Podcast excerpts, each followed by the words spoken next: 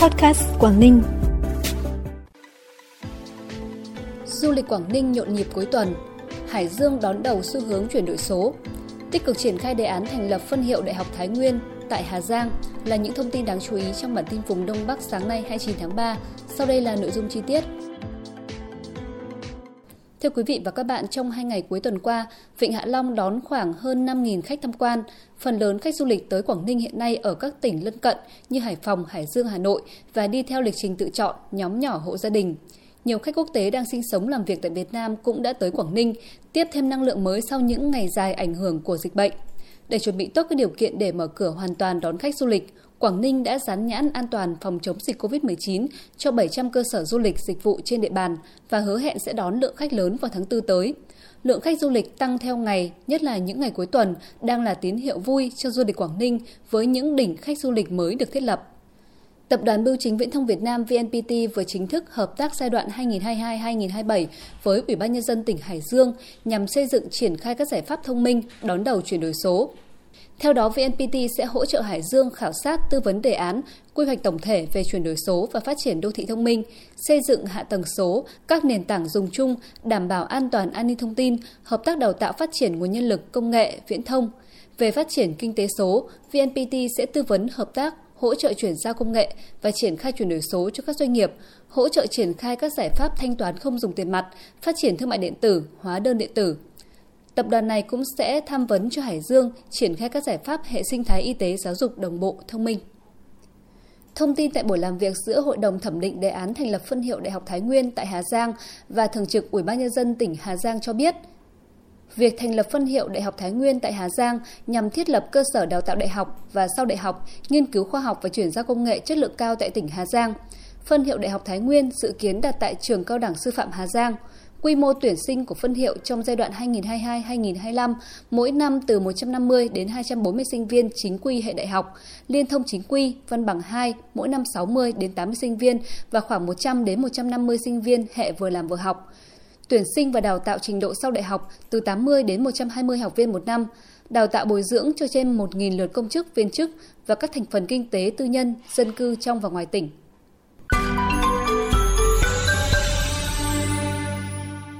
Theo kế hoạch tại kỳ họp được tổ chức cuối tháng 3 này, Hội đồng Nhân dân tỉnh Thái Nguyên sẽ thông qua đồ án quy hoạch chung xây dựng khu công nghiệp đô thị dịch vụ Yên Bình.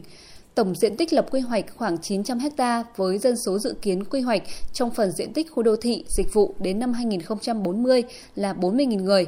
Dự kiến tổng kinh phí đầu tư xây dựng toàn dự án là 52.281 tỷ đồng, được huy động nguồn lực xã hội hóa, thu hút vốn của các chủ đầu tư có tiềm lực thực hiện các chính sách ưu tiên ưu đãi để thu hút các nhà đầu tư trong và ngoài nước quan tâm đến dự án.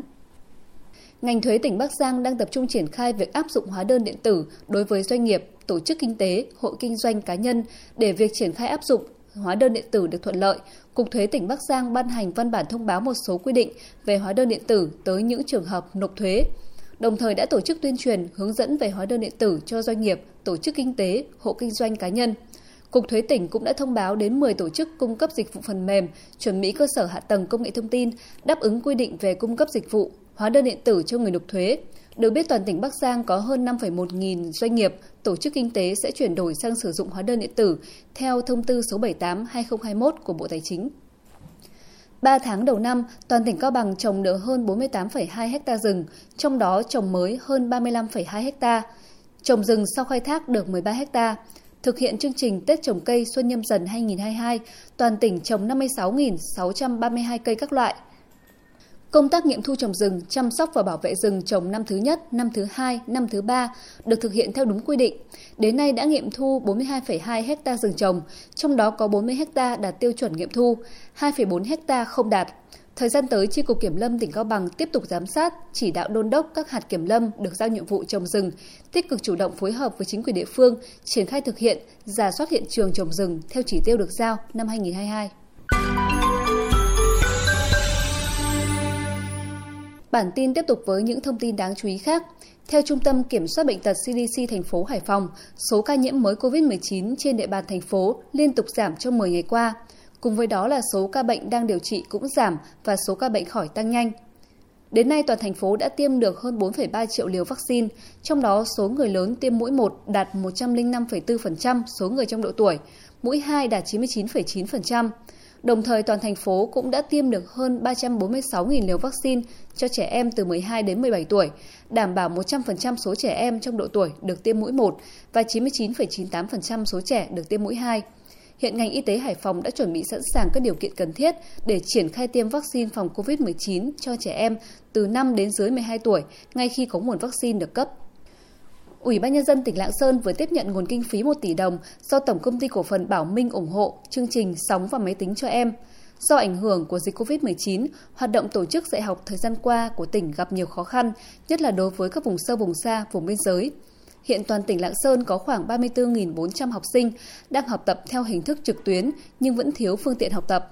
Thời gian qua, tỉnh Lạng Sơn đã kêu gọi các doanh nghiệp, nhà hảo tâm ủng hộ kinh phí mới đủ trang thiết bị học tập cho trên 1.150 học sinh. Dịch COVID-19 bùng phát từ sau Tết Nguyên đán nên hầu hết các trường học ở vùng cao Bắc Cạn phải chuyển qua học trực tuyến.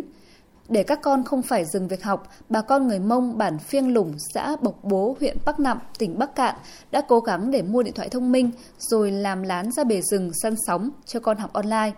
Dù cả bản đều là hộ nghèo, hộ đặc biệt khó khăn, nhưng họ quyết tâm không đứa trẻ nào phải bỏ dở việc học chữ. Để các em tiếp thu được bài giảng, các trường cũng phải phân công thầy cô giáo đến tận bản để hướng dẫn thêm. Sóng chập chờn, đôi khi không theo hết được buổi học. Dù vậy, những buổi học ngày mưa, gió lạnh, thậm chí cả buổi tối vẫn có sự tham gia khá đầy đủ của những đứa bé ở phiêng lủng. Phần cuối bản tin là thông tin thời tiết. Theo Trung tâm Dự báo Khí tượng Thủy văn Quốc gia, khu vực Đông Bắc Bộ ngày hôm nay trời nhiều mây, có mưa vài nơi. Riêng vùng núi có mưa rào và rông rải rác. Cục bộ có mưa vừa mưa to, gió Đông Bắc đến Đông cấp 2, cấp 3, đêm và sáng trời rét. Trong mưa rông có khả năng xảy ra lốc, xét, mưa đá và gió giật mạnh. Nhiệt độ thấp nhất từ 16 đến 19 độ, vùng núi có nơi dưới 16 độ. Nhiệt độ cao nhất từ 21 đến 24 độ, có nơi trên 24 độ.